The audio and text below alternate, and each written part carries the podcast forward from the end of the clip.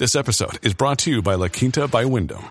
Your work can take you all over the place, like Texas. You've never been, but it's going to be great because you're staying at La Quinta by Wyndham. Their free bright side breakfast will give you energy for the day ahead. And after, you can unwind using their free high speed Wi Fi. Tonight, La Quinta. Tomorrow, you shine. Book your stay today at lq.com.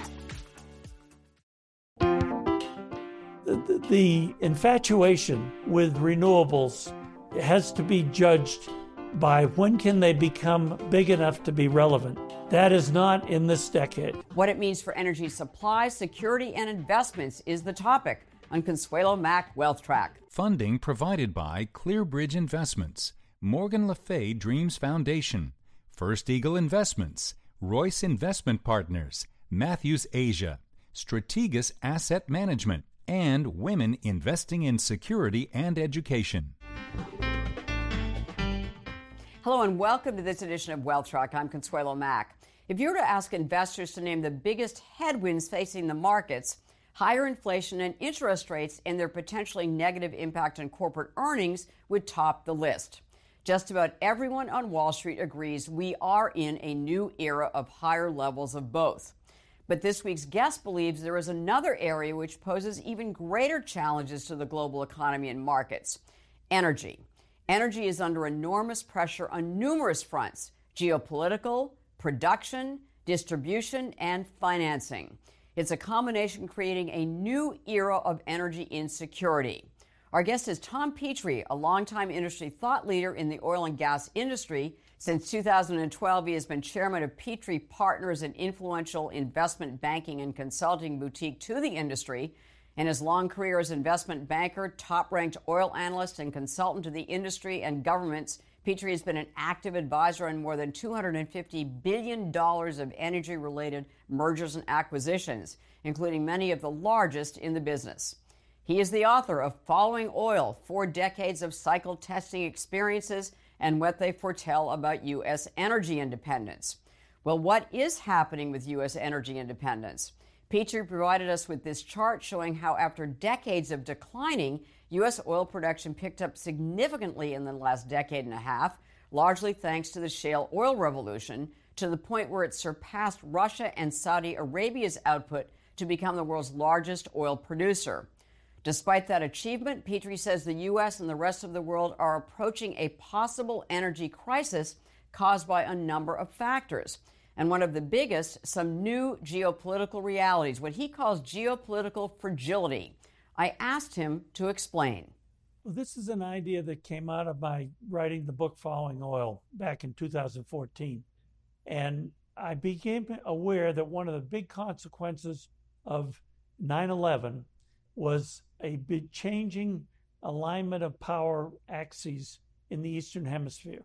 Moscow and Beijing became much more closely aligned in some of their objectives for their countries.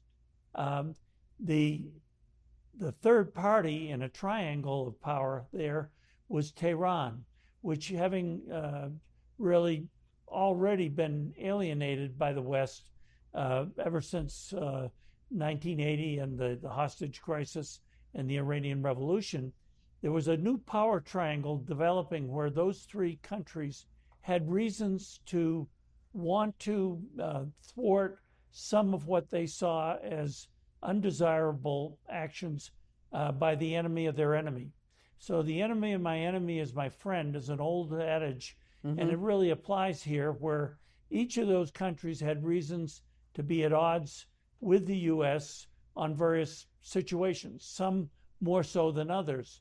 But they began to realize if they could align in a power triangle, they could perhaps be more effective in thwarting the U.S. as it looked to assert uh, its power uh, as a global uh, leader. What is now fragile? The fragility, in part, came out of the Arab Spring.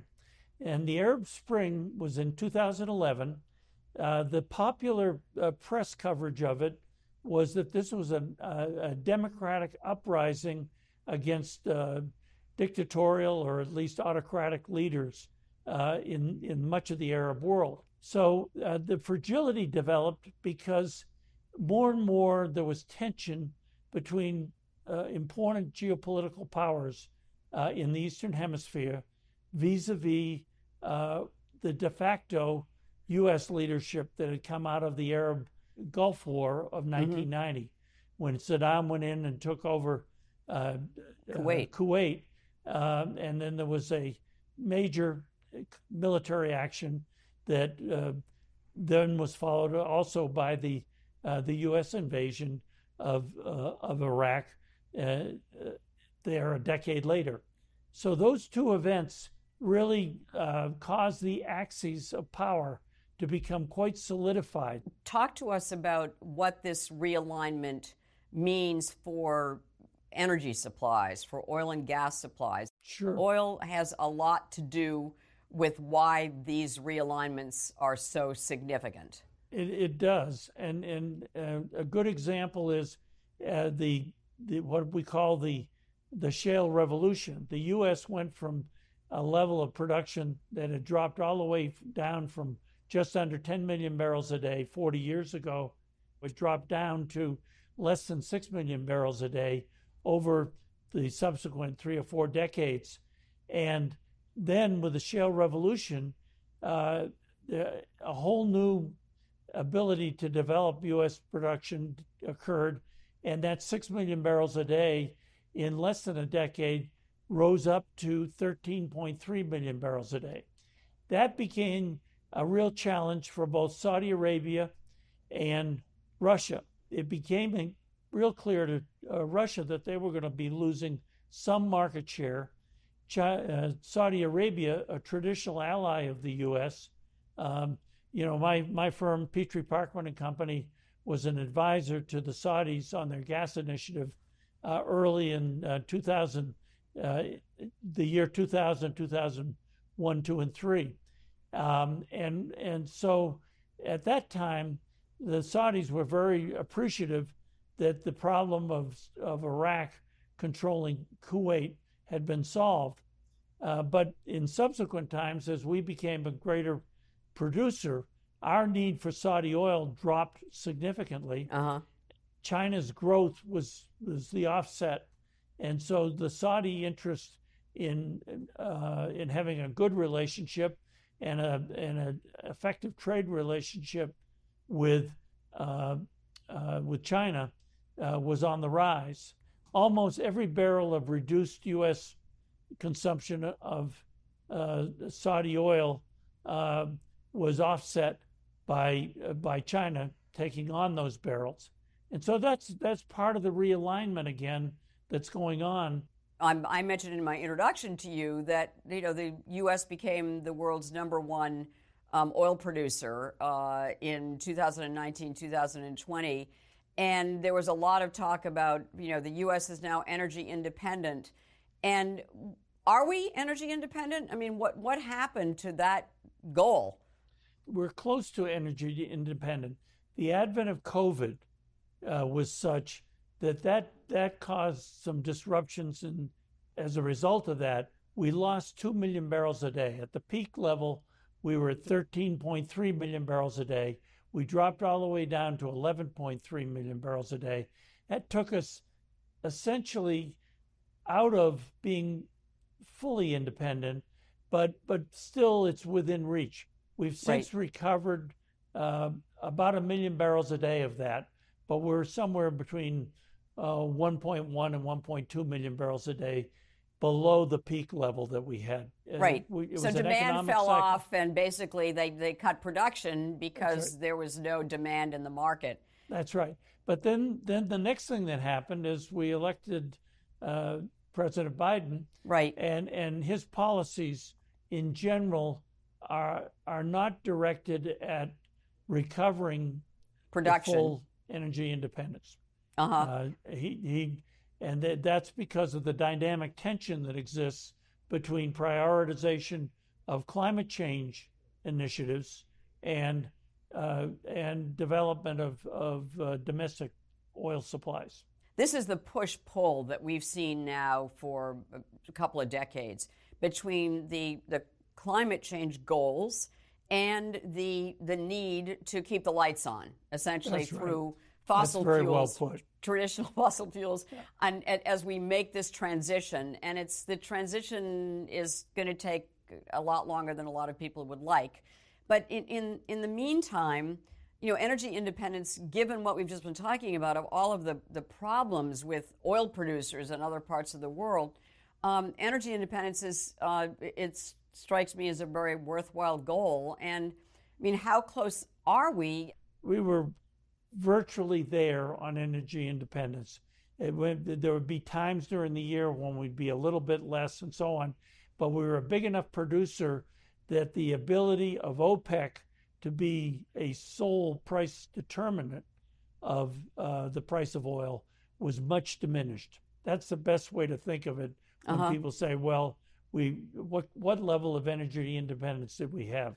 And it was it was a combination of both oil and natural gas, because natural gas is also very important in the equation.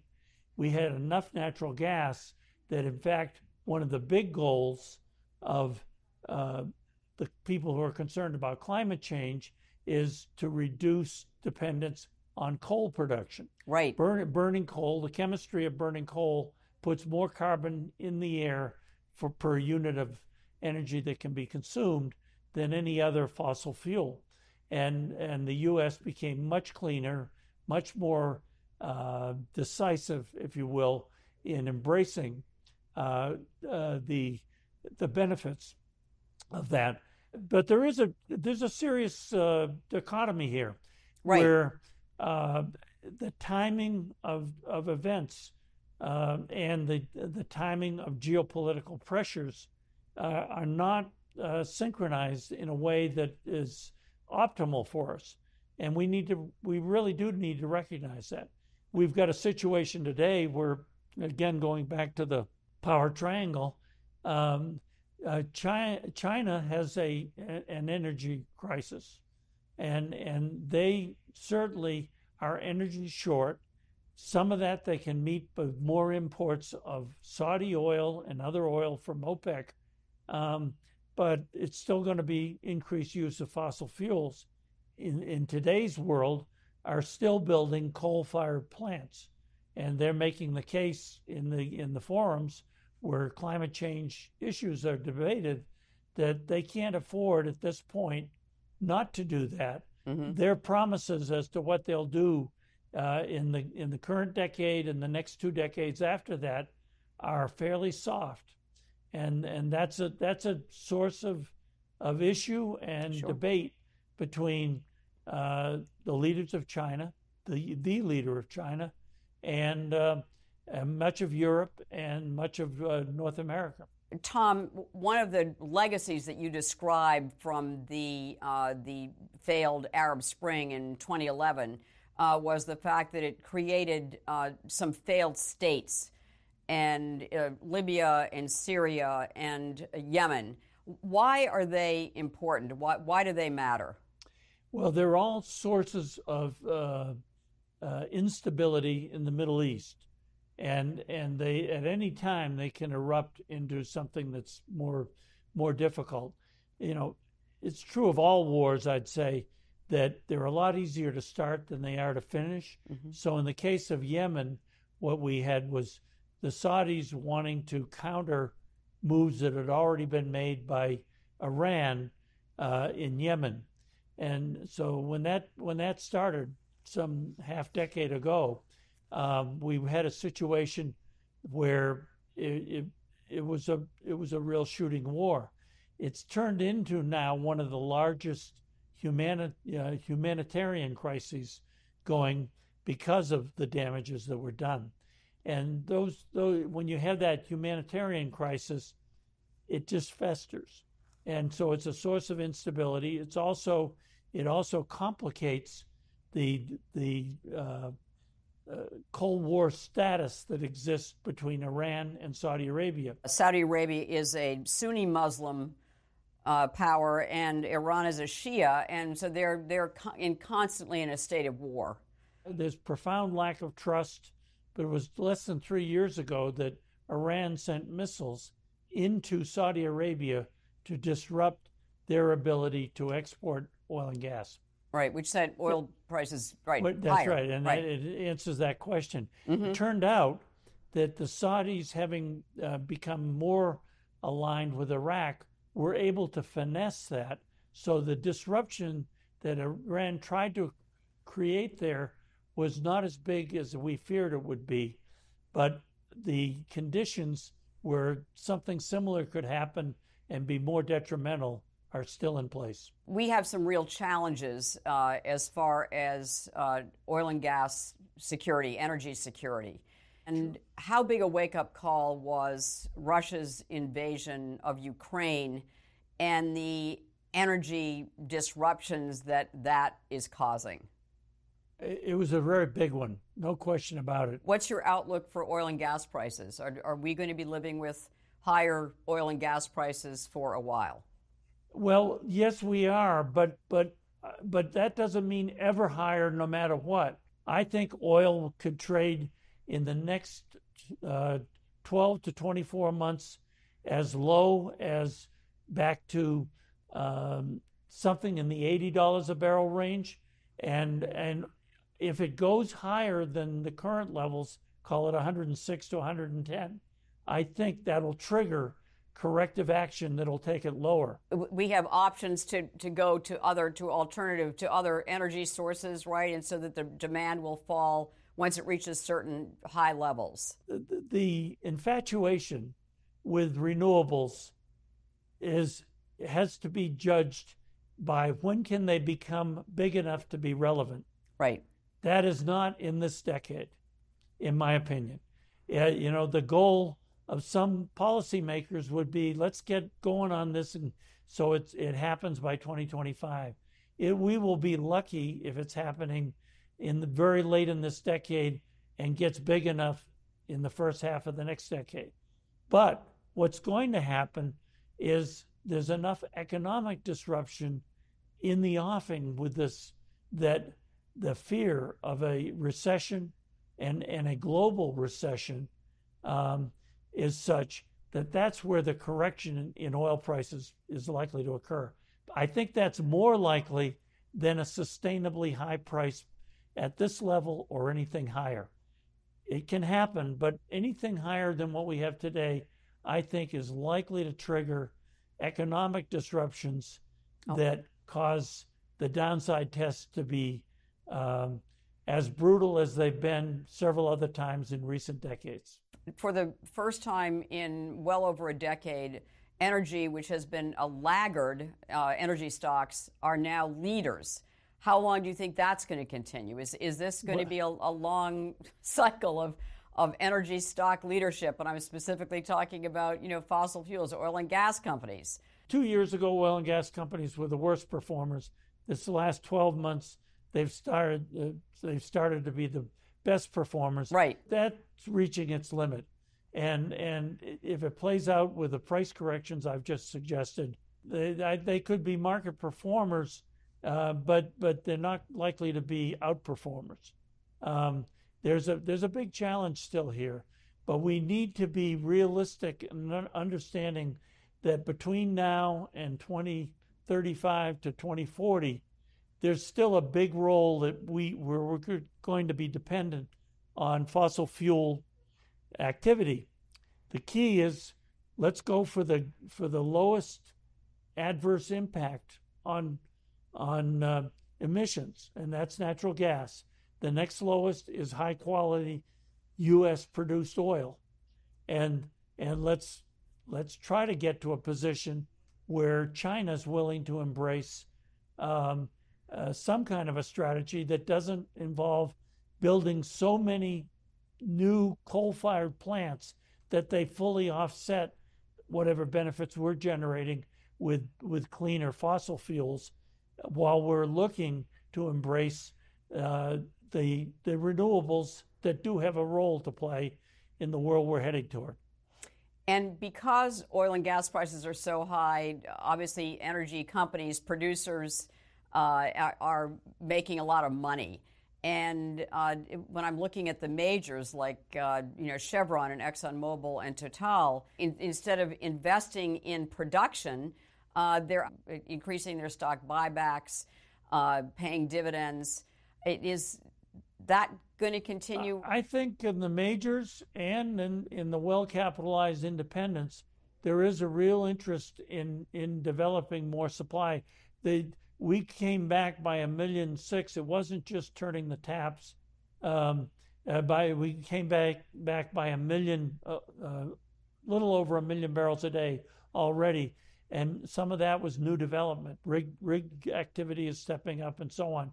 The but what we're going to have, I think, is also there are cases where uh, companies in this industry are looking for what renewables make sense in their operations.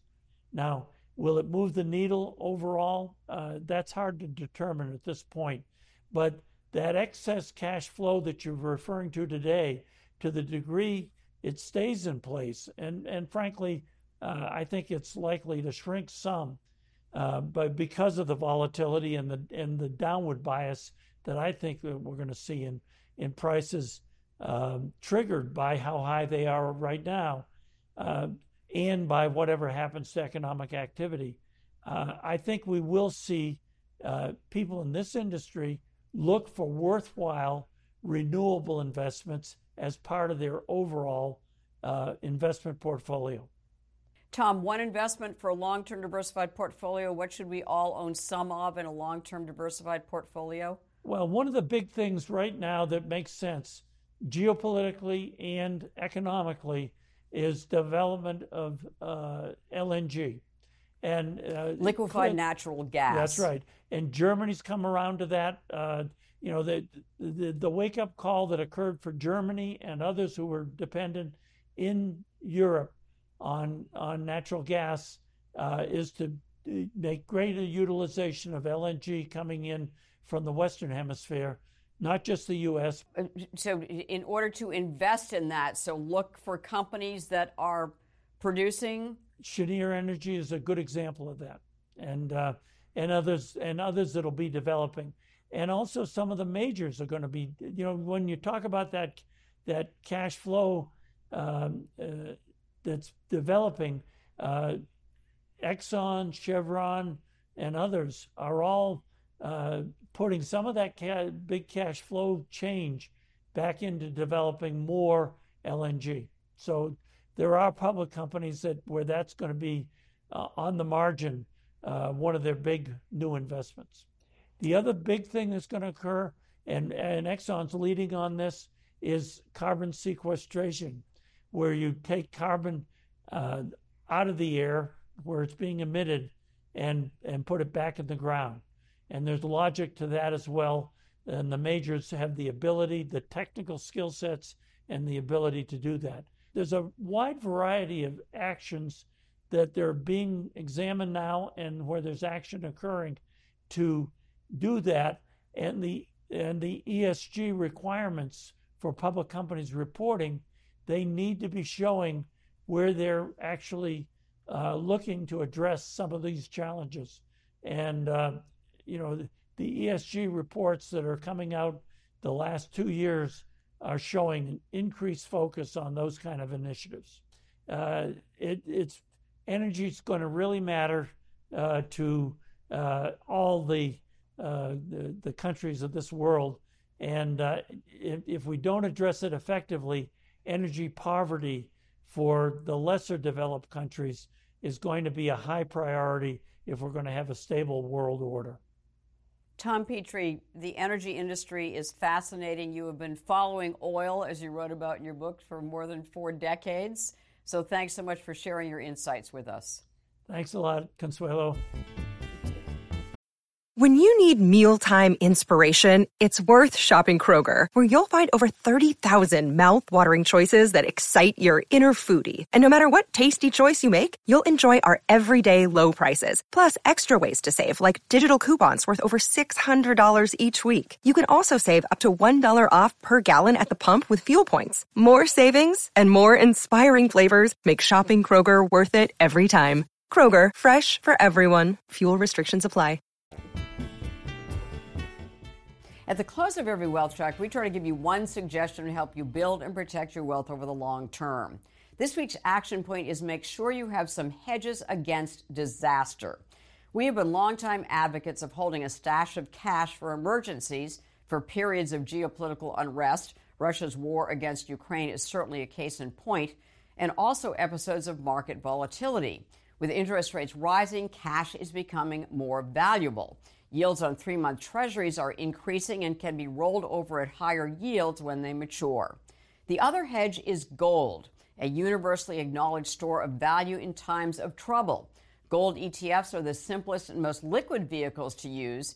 In the past, we have suggested two stalwarts SPDR Gold Shares ETF, symbol GLD, the oldest and largest physically backed gold ETF in the world. Launched in 2004, it has nearly $70 billion in assets and has an expense ratio of four tenths of a percent, or $40 for an investment of $10,000. The next largest and slightly cheaper choice is the iShares Gold Trust, symbol IAU. Launched in 2005, it has over $30 billion in assets and has an expense ratio of a quarter of a percent, so you can save a few dollars there. There are also lots of newer gold ETFs, but if you're going to buy an insurance policy against disaster, which is basically what gold is, you might as well go with the financially strongest issuers. State Street and BlackRock certainly qualify. Next week, Harbor Capital Advisors Kristof Gleich explains his process of selecting best in class money managers and also creating unusual actively managed ETFs. In this week's extra feature, Petrie shares his views on why the U.S. needs a new energy strategy. Please follow us on Facebook, Twitter, and our YouTube channel. Thanks for watching. Have a great weekend and make the week ahead a healthy, profitable, and productive one.